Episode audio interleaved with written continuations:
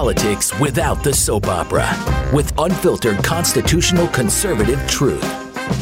The Conservative Review with Daniel Horowitz. And welcome back, fellow American patriots and Minutemen standing at the ready to fight anew for everything that matters from life, liberty, property, humanity, society, safety, security, culture, and justice and truth. It's all on the table. There are no self evident truths in our political system anymore with this uniparty, but God's self evident truths still do exist here at CR Podcast. This is our great national town hall.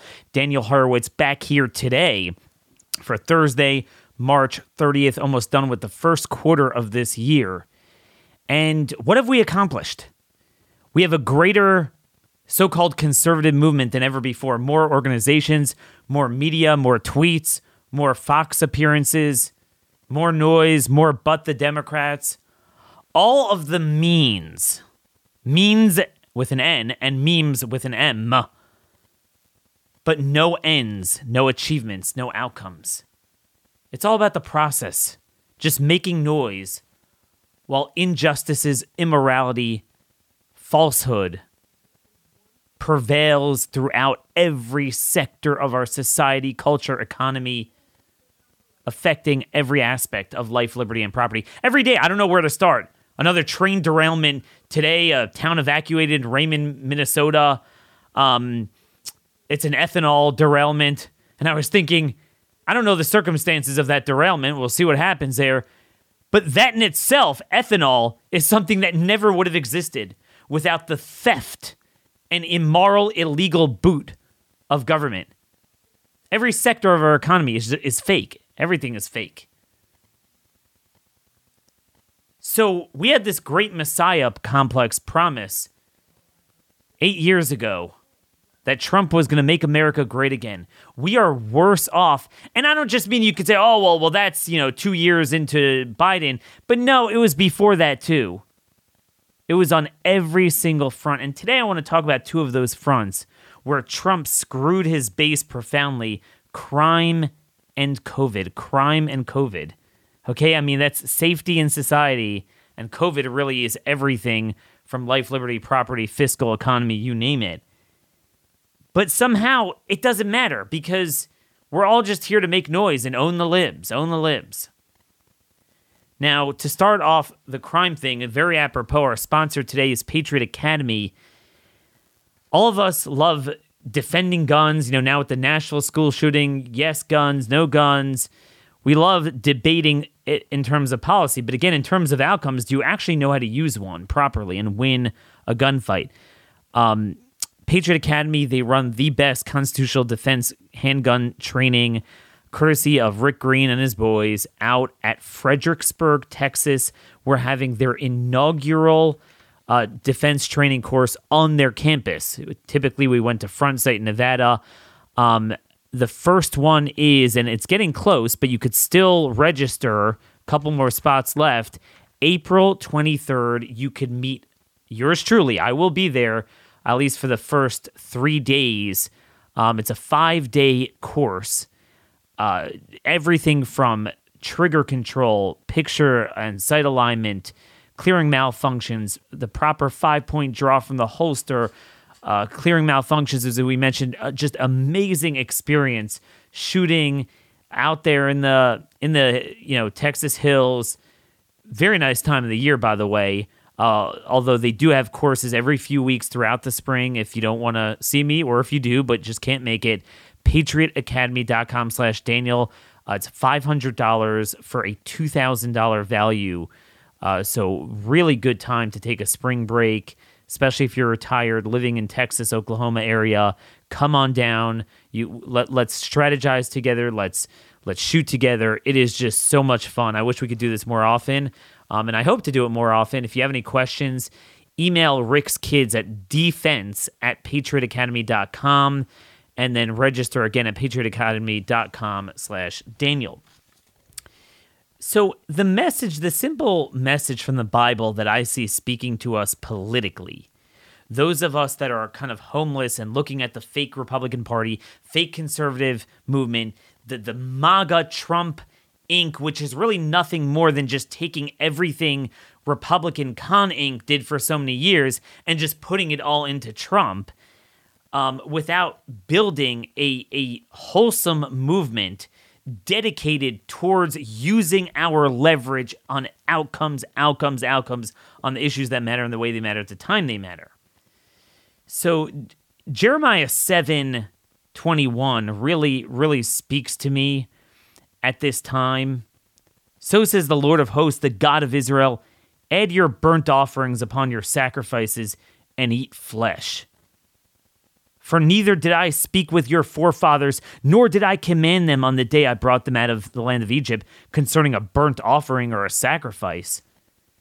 But this thing did I command them. So first off, just just the pivot, you have a whole, you know, whole portion of Leviticus dealing with sacrifices and the intricacies of the burnt offering, the peace offering, but lest you think that that is an end to itself rather than a means of coming closer to God. I want to eat some meat. I want to, you know, put on a ceremony in the temple.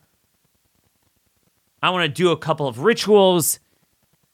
That's at its and, and it's very emphatic. I mean, it has a bunch of rules. But then in Jeremiah 7, God's telling you, that's not what I want from you.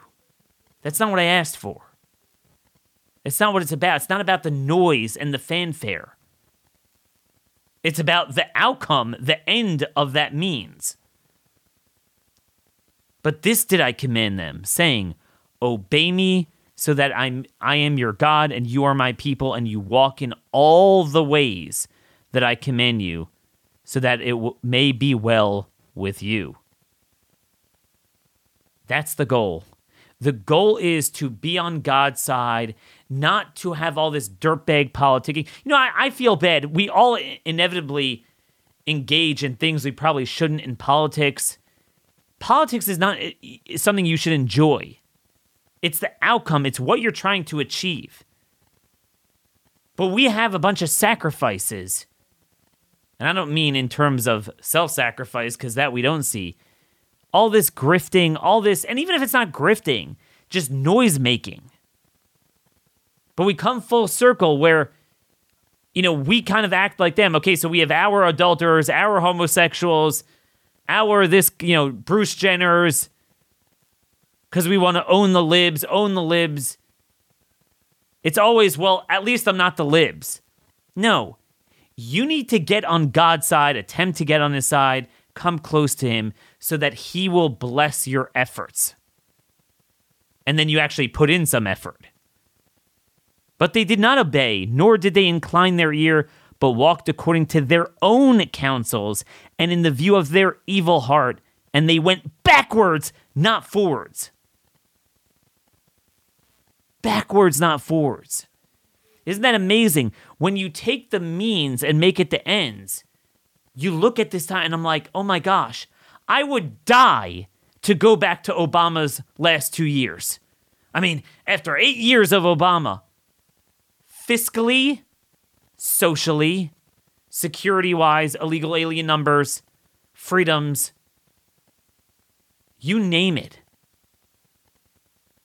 And again, this is true of everyone, of every Republican presidency, control of Congress, Trump is no different in that respect. I think it made it even worse in some respects, but we just come away with wait, at the end of the day, what did we benefit?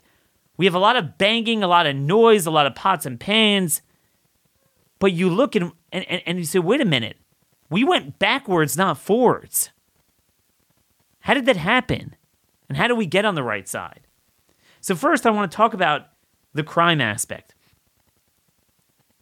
the crime aspect. Very, very important here. So yesterday, I said on the show we talked about how the uh, the one who stabbed uh, Rand Paul's staffer, and it, it, thankfully does appear like he'll recover on Capitol Hill. There's growing crime there on Capitol Hill. He was a repeat violent offender let out early. And I speculated, I was wondering, was he let out from Trump's First Step Act? And indeed, he was. Fox News reported he was let out by Trump's um, uh, Trump's uh, First Step Act. It allows them to serve like the bottom one third of their sentence on so called supervised parole, which obviously isn't very supervised. it's a joke. Oh, we're going to have all these recidivism programs and we're going to magically teach them to be good citizens. And it's only for nonviolent, but really, I warned at the time yes, it's for violent because that's why they're in federal prison. And that was before January 6th. Yes, they are repeat offenders. And no, there's no magical programs here. Uh, if they are, they're written by Soros organizations and they're like critical race th- theory.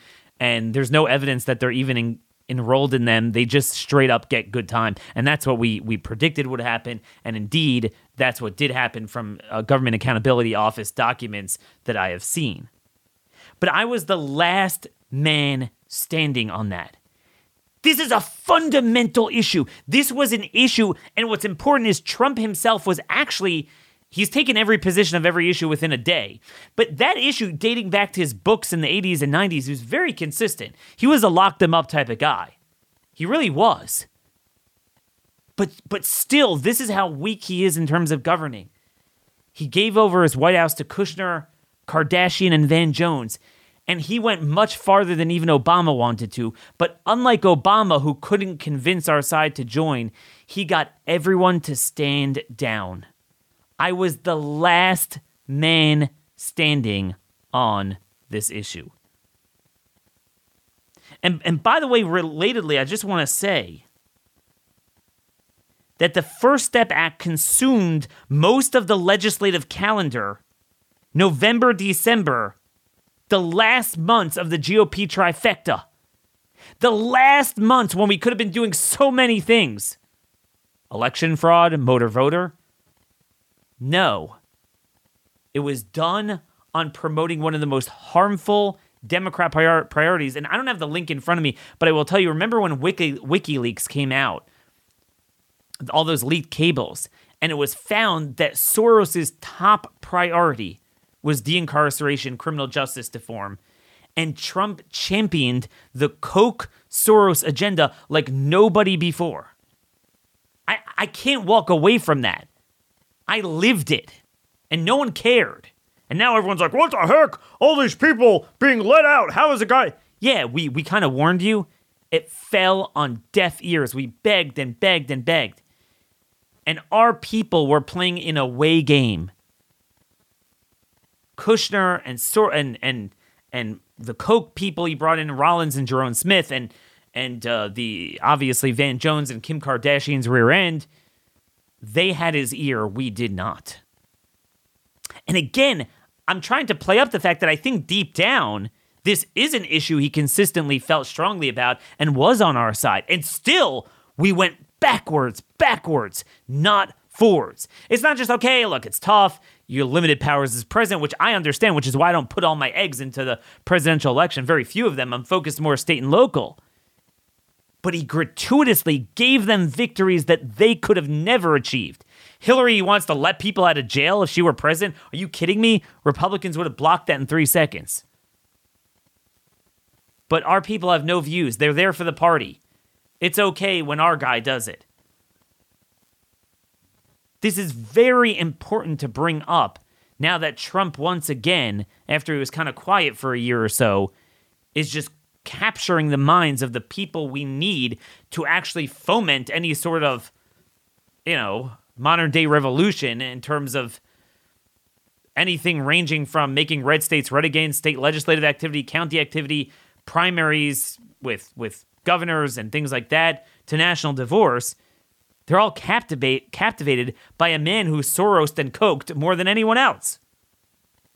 So I want to give you just the next 10 minutes or so, just a snapshot of of what actually happened then as we see a Rand Paul staffer and Rand himself supported it uh, almost killed and it was a miracle how he was saved by someone released because of Trump. Because of Trump. First our other sponsor today is Jase Medical. It's not a question of if but when they will create another virus and screw us and then you can't get a hold of medications and to begin with, even now, there are so many shortages. Um, the chief pharmacy officer of Utah, Aaron Fox, recently said, We're in a situation right now where patients may be going to the pharmacy counter and not being able to fill their prescriptions. So, right now, Jase Medical has a Jase Case. That is a life saving pack of five antibiotics for emergency use from doxycycline and amoxicillin to azithromycin. Uh, the latter was very much part of the COVID protocols. And if you go to jasemedical.com, you fill out a questionnaire so they could write you a legitimate prescription. Um, they have to make sure there's no contraindications, obviously. And then, boom, you will get it mailed to your uh, house pretty quickly. Actually, mine came pretty quickly. Use promo code REVIEW at checkout for a special discount. Again, at Jase Medical. Make sure you are empowered to care for yourself and your loved ones during this crazy time of the Fourth Reich. So you go straight into this. I live this, but I want to give you um, my buddy Pedro Gonzalez put an off the record quote from a senior former Trump White House staffer. I actually have an idea of who it probably is, but that's not the point. It perfectly encapsulates what I remember, what, what we lived through, as you consider his rhetoric at these rallies and looking forward to another Trump presidency, which to begin with, it's kind of hard to envision him winning a general election. But, you know, putting that aside, we should be more concerned, you know, even before electability, just about who he is. Senior and White House officials Kushner, Rollins, and Ja'Ron Smith driving the First Step Act failed to grasp the basic legal implications of some of their proposals. They took Koch talking points and worked with Cut 50 and the ACLU to weaponize, weaponize the legislative package. What does that mean, weaponize? Any individual Republican or any conservative organization that opposed them were subjected to the same kind of pressure campaigns you see on the left. The White House would target their donors, freeze access to the White House, or outside fundraising events and would threaten organizations with public humiliation. They cowed conservative activists and GOP members into submission. Worse still, the policy formation inside the White House was almost exclusively motivated by racial grievances and race based electoral concerns. The First Step Act aligned with the left and leftist groups like the ACLU because it confirmed their priors about our legal system being one designed to oppress black men. The Trump White House and its leading advocates for the First Step Act were happy to claim that our justice system was racist and were and were certain that the First Step Act would deliver immediate and lasting electoral votes for Trump, no matter the consequences for American neighborhoods. And I want to just say, I could tell you certain prominent publications, they would spike columns that raise concerns. People were paid to write in favor of it. It was literally a full bore. Ima- imagine you spend the final months of your trifecta MAGA Trump Messiah, greatest thing since sliced bread, viciously attacking your own base to promote one of the most destructive, radical, and pathetic agendas that was worse than Dukakis. I lived this. This is not just some like ex post facto Googling, uh, oh, well, you kind of did this or that. Those of you who were with me at the time remember I wrote like a, you know, maybe two dozen articles on this, did a number of shows. Remember, the, the staffer says, and, and this guy worked for Trump. Trump promised to be the guy who would back the blue and execute drug dealers. Instead, he essentially affirmed the underlying narrative that the left constructed around Ferguson, Baltimore, and Staten Island. Trump didn't execute any drug dealers. He let them out on compassionate care. Um, and that's the thing. Everyone thinks, oh, it was it was Floyd.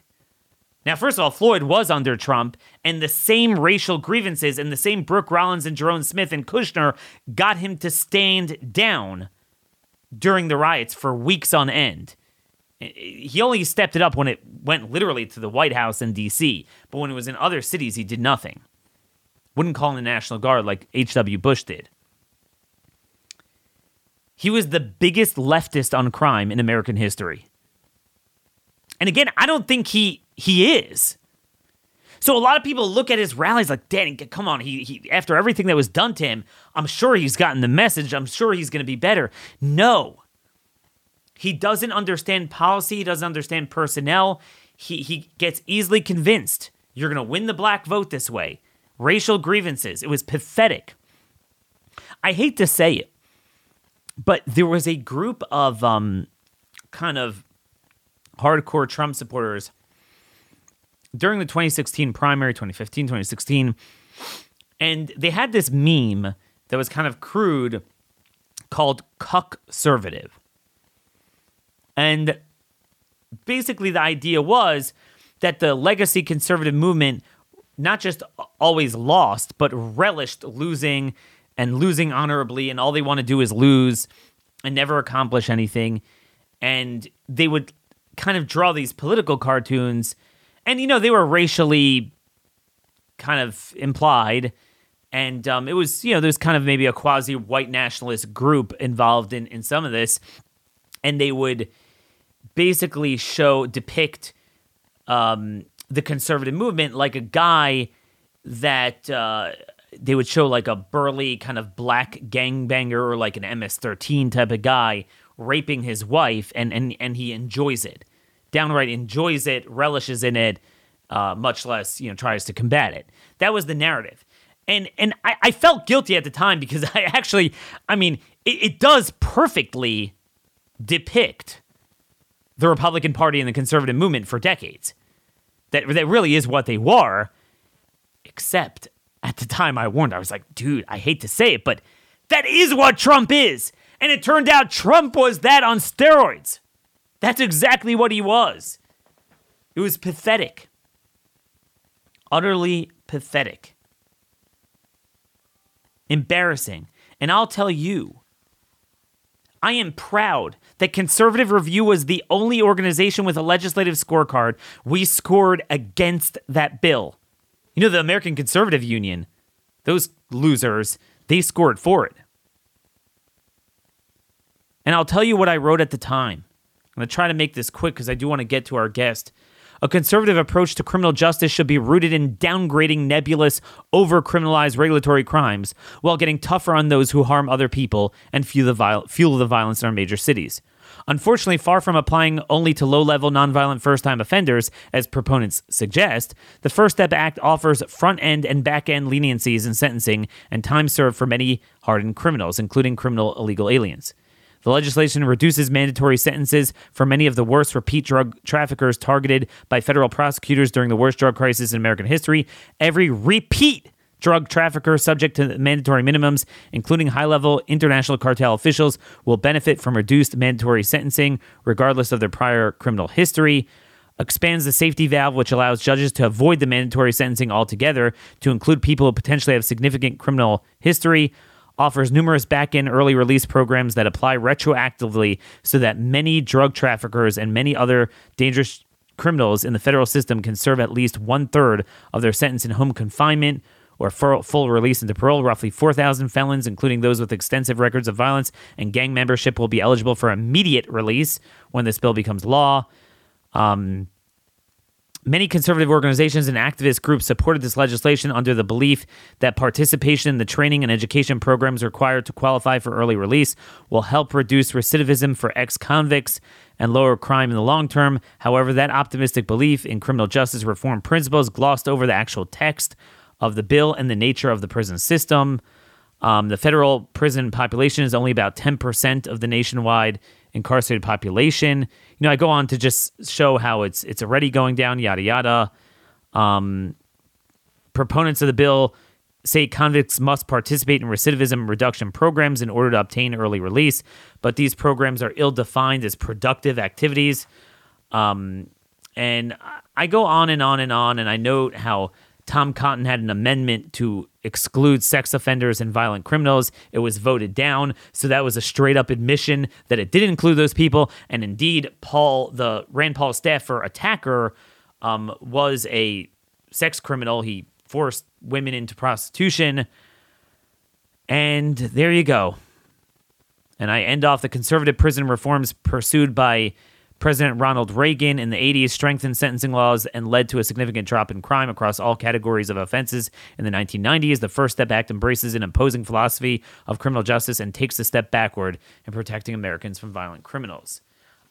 Um, it was very long. Typically, you know, you have like a one paragraph description of a vote, but I did a whole essay just because you know, we were the only conservative group doing it. Trump was president, Trump was pushing it, and I had to make the case very carefully it's one of our proudest moments And so I, I just want you to know like, there's a lot of new people discovering me. Hey, who's this Daniel guy? Oh, he was always an anti Trumper. He supported Cruz. He did it. But those of you who are with me know my game. I'm not about any one politician. I'm not even about the presidential election. The same thing I am doing now with state legislatures, like, you know, really focusing on it. Activism, here's what we need to do. Here, you know, always I flag bad things and I give a vision broadly what we should be doing, both, you know, broad policy, specific legislation, any issue of the time and current events, what we should be doing about it. You might agree with me, disagree with me, but I'm always detail oriented, always positive and forward looking while critiquing what's going on. So I did that same thing for all four years of Trump's presidency. Hey, this is good. Keep it up. Hey, this is a problem. Come on, Trump, you're better than this. You know, that's what I did. That's what I'm going to continue doing. So nobody else could point to a record like mine where I engaged every major issue and laid down a marker marker. And and and unlike some people who are like DeSantis needs needs to single-handedly like shoot at NYPD to save Trump. I never pushed Trump into oncoming traffic. I always did things that were achievable policy, legally, and messaging wise. The things that we proposed. And this was simply just don't for free. I mean, they literally they had all three branches and they passed the biggest mass incarceration of violent criminals. Again, before January 6th, with rare exceptions. And, and they're going to be politically targeted. But generally speaking, in terms of street crime, federal prosecutors don't target low level criminals. Now they do, but but those are prima facie, they're very eh, self evident with the political targeting. But in terms of the firearms and the drugs and the gangs, they're the ones responsible. Typically, what will happen is the local prosecutors will, will work with the feds and say, look, these 10 people are just kind of evading justice, catch and release, constantly circul- circulating in and out of the Cook County, Chicago, you know, criminal justice system. Hit them up on the mandatories with drugs and firearms. And, you know, these guys are the ones committing all the murders and lock them up. They let them out. And now we're suffering the consequences. So that's a very quick, and, and you know, because I want to get to our guest, that is a very quick synopsis of what we dealt with on crime, how we slid backwards, and how only Trump, because of the adoration of him among conservatives and the control that he wielded among conservative commentators and influencers and organizations and donors, that's what we dealt with. Just keep that in mind as you look towards a Trump second term. So we discussed crime. Now let's move on to the other C Trump and COVID. Okay, crime and COVID. Two big things in life. And we slid backwards, not forwards. It could truly be said that the first three years of Trump were run by Jared Kushner, and the last year of that administration was run by Fauci and Birx. And we can't forget that. We cannot forget that this wasn't just some sort of irrevocable, immutable decision like shooting a bullet out of a gun that, you know, everything that March 16th is just put into motion and you couldn't yank it back. No, it was more like a kind of a gradual hill. At any given moment, he could have reversed, reversed days, weeks. Obviously, we just crossed the anniversary of, you know, after the 15 days, but the 30 day additional days to slow the spread. But even after that, you know, well into the rest of the year, whether it's on the fiscal policy of COVID and, you know, funding the lockdowns with several more pieces of legislation he could have blocked, whether it is, you know, still saying his lockdown saved people. I think into 2021 he was saying that. And then obviously, of course, the vaccines, which to this very day, I mean, oh my gosh, I don't have time to get into the news on nursing babies uh, and and there's evidence from European documents, European Medicines Agency. They have a bunch of documents out now. There is some evidence of neurological damage passed into children that are nursing that destroys an entire generation that should serve as a control group. You know, you'd think they didn't get the shot; they're just born. This is crazy, and yet there is no sense of change in direction from him.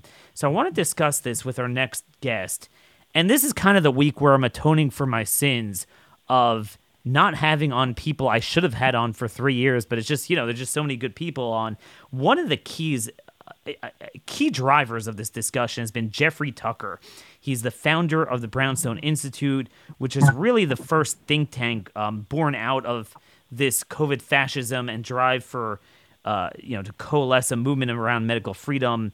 At the beginning, he was still uh, writing at the American Institute for Economic Research and, and driving the narrative with us on lockdowns from day one, um, on fr- really talking about the freedom, the liberty, the legal, the moral case for for what we were advocating.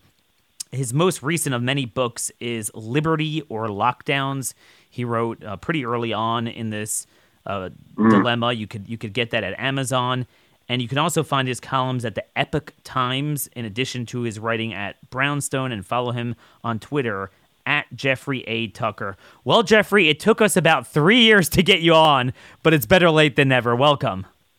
Well, you know, here we are together, but you know, we've been overlapping in our commentary for three years, really, and in some ways, maybe we didn't need to talk. That's what I figure. It's like it was so crystal clear. Um, you know, obviously, everything you're putting out is it was dead on the money, but more than talking about data and science and medical freedom, I want to talk about Trump, and mm. it's it's everything I don't want to talk about because for three years we just wanted to talk about the issue and outcomes. I don't care about the people, but the problem is now it's getting in our way, and I feel we need a mm. reckoning on this. Mm. Uh, you know, those who think this was just, yeah, you know, look, this was a very tough issue. It was a unique thing in the history of humanity.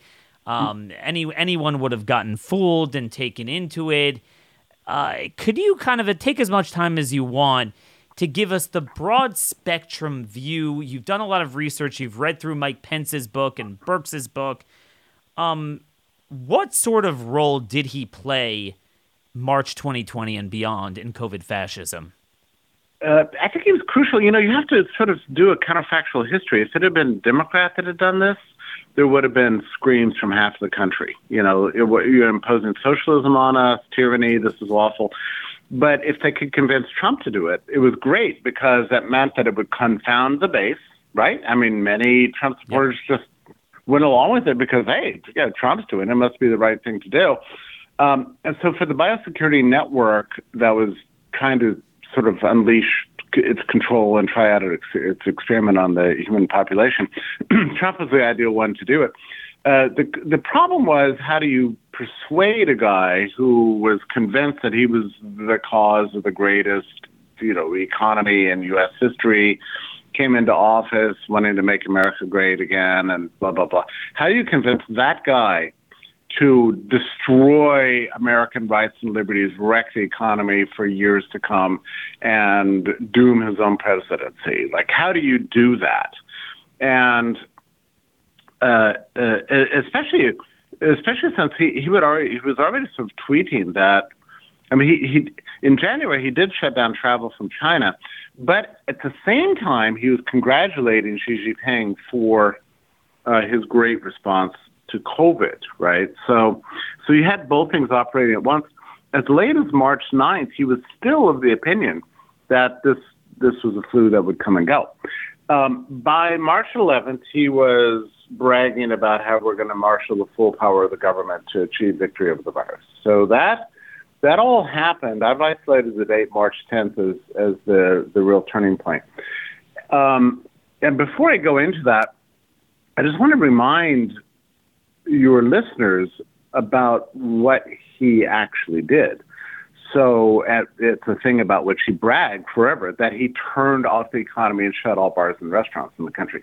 The edict of March 16th, the precise words, Daniel, were that all indoor and outdoor venues where people congregate should be closed. Okay, that's an exact quote from a CDC a printout that he released at his press conference on March 16th.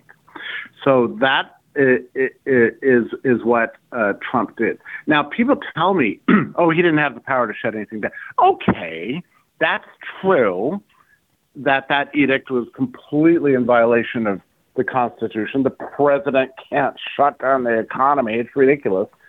But we do have to kind of go back and remember that we were under emergency rule at the time. We'd never faced anything like this. It was quasi martial law. We don't know what the rules were. The governors didn't know what the rules were. What happens if they defy the federal government? Uh, what happens when the local public health departments are doing something opposite from the CDC? Do they get their funding cut off? Do they get arrested? You know, what happens? Exactly what role did the FBI have in uh, spying on restaurants that stayed open or hair parlors or whatever? We didn't really know, not to mention the fact that the courts were not acting at the time. Think back, Daniel. Yep. What court did anything to stay these orders? Like, where were the courts? They did nothing. When we needed them most, they weren't there. A lot of people are talking about recent court rulings the last year, but unfortunately, it was after most of the damage was done with the vaccine mandates That's and right. things like that. That's right. So the courts were, were well, also the courts were shut, just like the schools and everything else. So we had de facto martial law in this country, and you see nowadays all the Trump supporters going, "Oh, well, he didn't, he couldn't control what the governors did. The governors that shut down." Oh well, I mean, on on order from the federal government, it was unclear, really, at the time Yeah. uh, whether uh, the, the FBI was going to enforce these edicts. I mean, certainly Trump believed that he had the power to do this. He wasn't correct about that, but defying the federal government's edicts and an, an, an edict so extreme, I'm unable to find any historical record of any government in the history of the world who ordered all indoor and outdoor venues within its single jurisdiction where people can congregate to close. So that includes homes, in churches, not just bars, restaurants, hair parlors, and bowling alleys, but uh, but your own home. You couldn't have uh, you couldn't open up to, to guests, and others and states codified that. and hospitals, people congregate in hospitals, so those closed too. Uh, Daniel, I'm unaware of any government in the history of humanity that has issued such a, an, a totalitarian action uh, in such words, and that happened under Trump. So that's just that's just the fact. Yep. Now, how did it happen? Um, now there are a number of stories about this. You'll find other partisans of Trump now that just want to blame uh, Fauci and Birx. Um, well, okay. I mean, there's a number of answers to that. Uh, one is that he could have just not listen to them. you know, that would have been one thing. Um, he didn't even know who this Birx lady was. She was she came out of the AIDS world and, and was suggested to Trump by his own national security advisors at the time. So, uh, and Fauci, I guess he respected him because he was you know a government bureaucrat for for decades and decades. But he didn't seek other advice either. You know, him he didn't call up Yes. Any one of the thousands and thousands of medical professionals, public health officials, epidemiologists, virologists, you know, anybody. He didn't call anybody. So why didn't he? Why didn't he just get on the phone and call somebody else? And and, and I want to just um accentuate that point that you just made. Yeah. Again, let, we're kind of like reliving it this year. That's what we- we've been, been doing this March, the month of terror, um, from three years ago. March. It's March 30th today. So I mean, Yeah. I'm, I'm I was going back into my archives. People like me, you, Jordan Schachtel. I mean, we had a whole group of people, and and and we had ties to people that really were very MAGA, very much were in with Trump.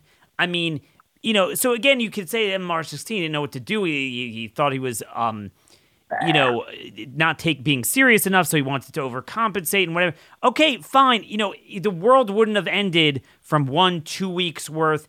But by March 30th, we had a wealth of information about who's pushing this, why, where. Well, we don't know everything we know today, and we knew the absurdity from an epidemiological standpoint. We knew all of this. So, Yeah. what happened at that point? So- Did he seek so- counsel from others? Yeah, yeah, yeah. So ju- just to roll back slightly, we could do three hours of podcast or thirty hours, but uh, we knew from February that the of the age gradient of this virus. We knew that we had uh, medical technology to deal with the sick. these articles that were by doctors and by serious professionals were appearing throughout February in, in venues such as Psychology Today and Slate and Salon and the Washington Post and the New York Times. So, so there, there, there was no absence of information by the time the lockdowns came along. So, from everything I can piece together, Daniel, and I would be happy for you to contradict me, I'm pretty sure that I know what happened on March 10th to cause him to flip in the other direction. Um, and I think it was uh, it was Kushner and and and Fauci and Birx and a handful of other uh, people from Scott that sort Gottlieb of bio. was the Pfizer guy who was the FDA administrator well, we know for sure that they were in close contact on, on March uh, 14th and 15th. That that much we know for sure. Who was surrounding him on the 10th when he flipped? Um, uh, I, I, I think it was Michael Pottinger. I mean, there were a number of people around him at the time. There's a whole network of these biosecurity people, and they said to him, "Mr. President, your tweet yesterday, March 9th, in which he said this is a flu, it's going to come and go." That tweet is wrong. We are now very aware of something that we can't tell anybody else. So you just have to see, imagine a scene from Get Smart where the cone of silence descends, right? and they tell them, this is not a regular virus, this is a bioweapon from China. And uh, that's how come they learned how to deal with it so well.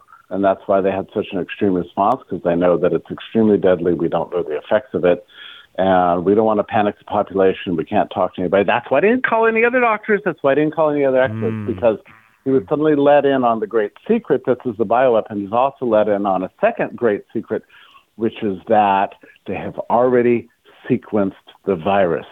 The Chinese medical professionals already released the code. Uh, we've got pharmaceutical companies working on it, Mr. President. You see how in China Xi Jinping is now a hero for having shut down the economy and beat the virus. You can do one better. You can shut down the economy like he did, and then you can release the antidote, mm. which is on the verge of coming out. We'll have it in months. I promise you, it'll be months. And they sequenced and it then, right away. It was just invented right there in late January. that's right. And and so we're going to have a vaccine for you, and then we just vaccinate the American population. And my God, Mr. President, has there, there you know, American history lauds the glories of FDR and Wilson and Lincoln. It won't be anything compared to what they'll do for you once you shut down this economy and then distribute uh, uh, uh, 600 million vaccines, get everybody vaccinated then life can go on as normal. We'll have a big party, and you will go down in history as the greatest president. Now, you're hearing that scenario from a Trump point of view, who's already a bit of a germaphobe anyway, right? So he's already preconditioned to be afraid of viruses and doesn't know anything about uh, virology or immunology or yeah. anything like that. Now he's he's going to go for it. So I think that's that's what led him to change his mind and why he went into this sort of dark period of silence in which yes. he didn't talk to anybody but four or five, maybe six very close advisors. So uh, uh, uh, that was March 10th. By the 12th, he shut down all travel uh, from from Europe, Australia, and the UK and New Zealand, and led to just a dramatic calamity at all international airports. I mean, it tore apart families and ruined all sorts of trips and you know split apart relationships. It was a disaster. Uh, the uh, that was on the 12th, and and that's what triggered the panic. And so Broadway closed, the NBA season was canceled, and so on. Now that was on a Thursday.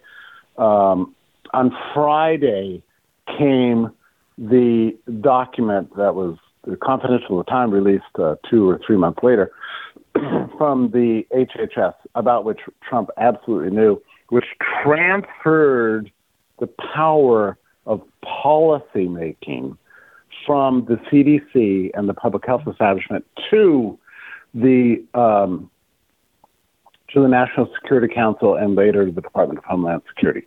So it became a completely militarized security uh, response on on on Friday. That was a, a big turning point, and that document's on the Brownstone site right now. You can read it. Uh, CDC was not in a position of of, of, uh, of making policy at that point.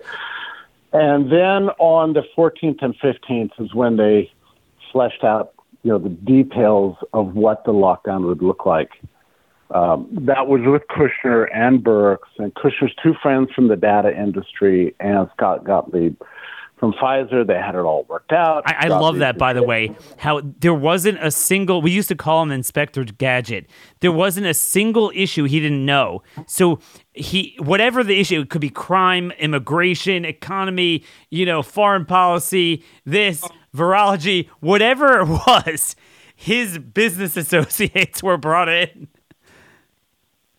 I know, right? And and, and they were and, and I've got their names on the on the website. I forget their names right now, but they, they were both just data professionals, right? I mean, these people who scarf up your data and, and and sell it again. But but they were the ones, according to Kushner, who wrote the March 16th uh, di- directives uh, that were released to the press at the time. The one saying all indoor and outdoor venues where people congregate close have to close. You you would think that at least one reporter present that day in that room would say, uh, Mr. President, is this constitutional? Can you actually do this? Not one person raised a question about it. Not one. Well, you know, he was told two weeks. Uh, presumably, he was tricked in that respect. Yeah, I guess. Maybe. And, and, and, I'm fine with it. Um, and I know we're truncating truncating a little bit, and I should have left you a little bit more time. But I want to go on to kind of summarize yeah. the ensuing weeks and months in, in this. Yeah. So supporters yeah. and opponents of the president. The, the good thing about Trump is you always have something to hang your hat on because at any given point he'll say the opposite thing. So what yeah, I saw throughout the number those number of months for the remainder, really the remainder of 2020 into 2021, is that rhetorically he was all over the place from saying this is stupid. We need to open up to saying you know sweden was terrible. Uh, brian kemp was terrible. But then when it came to actual policy outcomes what he whether he knew or didn't cared or didn't his admin was going full force the whole time you know pissing on desantis Trump later praised him and now he, you know, went back the other way. But, you know, they were pressuring the heck out of governors to keep this up. I mean, we're talking about March 14, 16, 20. I'm talking about months All later. Months later. June. Even, even in June, he was condemning Sweden for not having lockdown, praising himself for having fa- uh, saved millions of lives, uh, really uh, pushing the lockdown story and attacking uh, uh, Florida and, uh, of course, Governor Kemp and so on, and then Texas. And to keep this in mind, too, and I, I, I ask, I've asked this question a thousand times. At what point during 2020 did Trump ever issue an edict on the level of that which he had issued from the 13th to the 16th mm. that reversed the lockdown? Where is the executive order? Where is the repeal of the emergency legislation? Where is any kind of statement or order or edict or anything uh, that compares to what mm. he did uh, that weekend in the middle of March? And the answer is it doesn't exist. So he never opened in the same way that he closed. Now, he sent out some tweets saying, open Michigan, you know, that kind of stuff. Um, I do, there's so much talk about one quick point we also need to clarify here. Everybody throws this thing in, uh, at me that he said he wanted an Easter opening. Remember that? Yep. Okay. He said that before the two initial two weeks were over, and Easter was still weeks away. Okay. What that meant was that he was signaling to everyone that it was going to go on longer than the 15 days. Now, when Fauci and Birx heard that, they weren't going, oh no, we can't open by Easter. What they said was, aha, we've got him now. He has already committed to the idea that he's willing to stay closed longer than two weeks. So they were going to go back to him and say, we want another two weeks. After that announcement of the great Easter opening, they went further and asked for another 30 days. He immediately went to a press conference. He granted it. Went to a press conference and said, "We're going to we're going to lock down for another 30 days."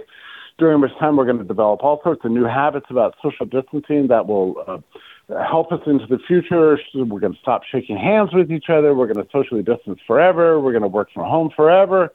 And he was all in with the lockdown story. So that whole Easter opening thing is not what uh, his uh, fans say about him.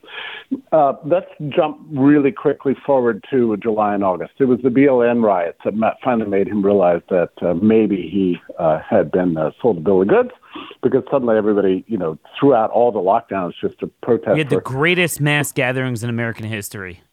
Yeah, yeah, yeah. Until everybody was told to lock back down again for the election. Well, that's what shattered him, and he finally gave a call to Scott Atlas, who, you know, God bless him, happened to be on Fox News all the time, going on about the absurdity of the pandemic response. Well, Scott spent, you know, about a week or two with him, teaching him all about the virus and about social order and about how you can't lock down an economy and all the devastating damage that would have. Well, he Scott convinced Trump. Now, Trump at that moment could have issued an edict saying that, everybody has point. to open up. And, and I just want to I just want to frame this because we were talking about crime, and it, it's amazing the way you're framing this. It's it's true of many other issues where I almost wish Trump were a fraud and 100% believe the other way, because then maybe you can convince him the thing is, naturally, he is inclined to us with a lot of things, but he's so easily pressured because he doesn't understand policy. So people just come to him, and then boom, he'll flip and he'll flip. So so even after we, so we thought, oh my gosh, okay, we finally we got Atlas. Atlas actually made his debut at the Blaze. Then mm. Fox picked him up, and that's how Trump, you know, that's where Trump got his news from, not from his mm. briefings or, you know, got it from Fox. Okay, awesome. Scott's I didn't realize you were rolling that. That's I thought great. it was over. Yeah. I thought it was over. But like we saw so many other times in the admin with other issues, even when we'd reach that stage where we would get our guy, it wasn't like Trump, Trump would be like, yeah, this is where the truth is. Get out of here, you idiots.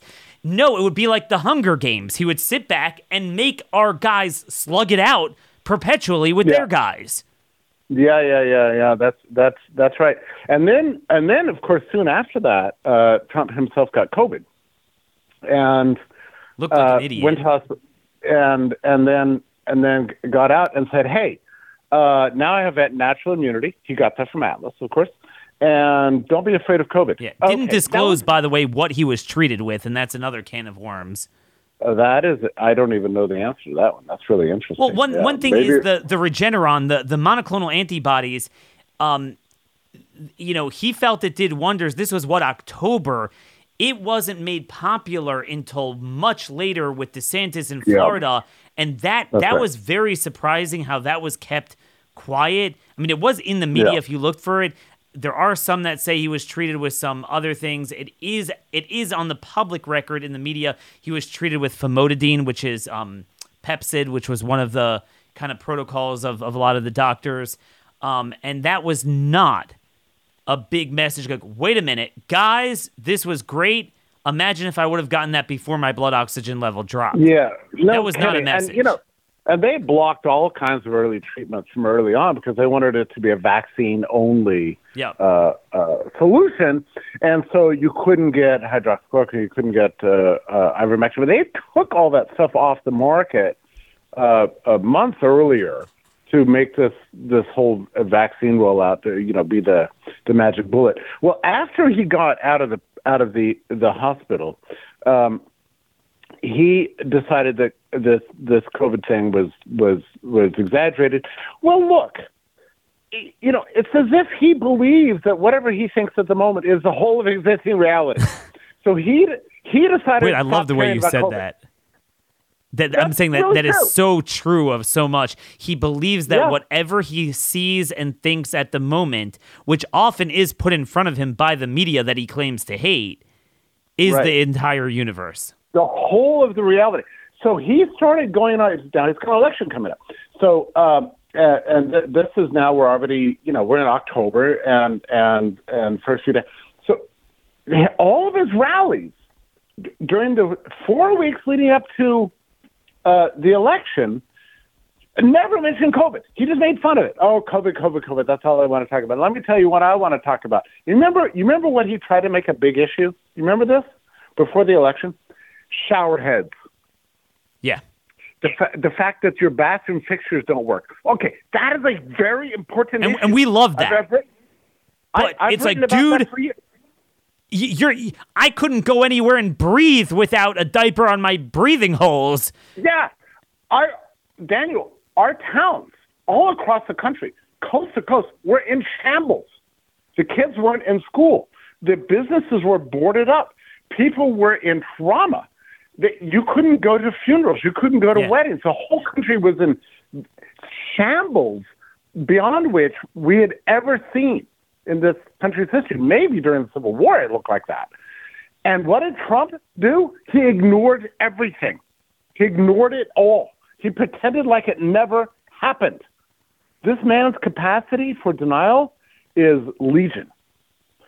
And so, you know, and, and this was leading up to the election. Like, I forget about COVID. I forgot about COVID. You should too. Well, wait a minute.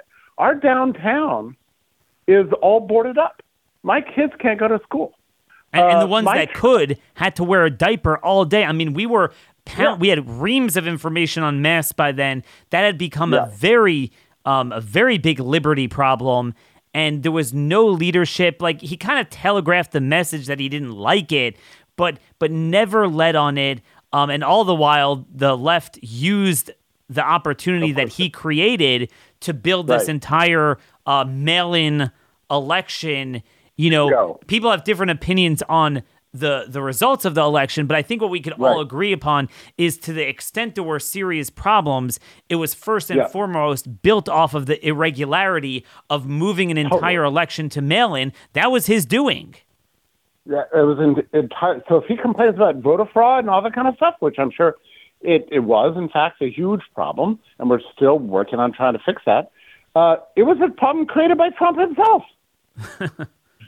I mean, that's what he did. Now, uh, some people think it was all a plot all along to allow mail-in voting. I doubt that. I think that once he pulled the trigger on the lockdowns No. and Trump pulled the trigger on lockdowns, everybody sort of jumped onto it. No, this Um, is where you and I are very different from a lot of other people. They view everything in to- terms of rote politics. They don't like Trump and they wanted to get rid of him. So no, no, no. Actually, they're not scared of him one bit. To be like as you as you demonstrated, uh, they uh, our guys uh, they don't give a damn about life, liberty, and property. All they care about is Republicans win election. But see, the other side actually isn't like that. It's not just about Democrats winning election. They have much grander plans and the biomedical Yeah, security yeah. state of the way Yeah. they want us to live. Um, you know, you'll own nothing, eat the bugs, and be happy. That's this it. was very That's it. much a part of that. Yeah, no, that is exactly right. We were enacting Fauci's vision uh, for the future, which is uh, what I've called techno primitivism. Basically, it's an you know a depopulated world. Huh. Yeah, yeah, it's a depopulated world where we eat bugs, as you say. We don't we don't fly around here and there. Uh, we don't even drive. Uh, we just we just live in our little local communities and Yep. forage for food. And the ruling class, the elites, the Fauci's of the world, run everything through uh, technological means. It's not quite socialism. It's not quite fascism. It's something different. This is what Fauci wants.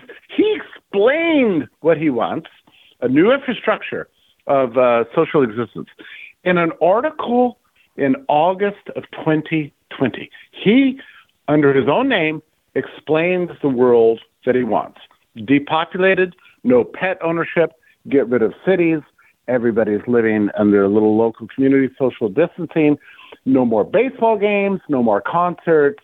Everything has to go.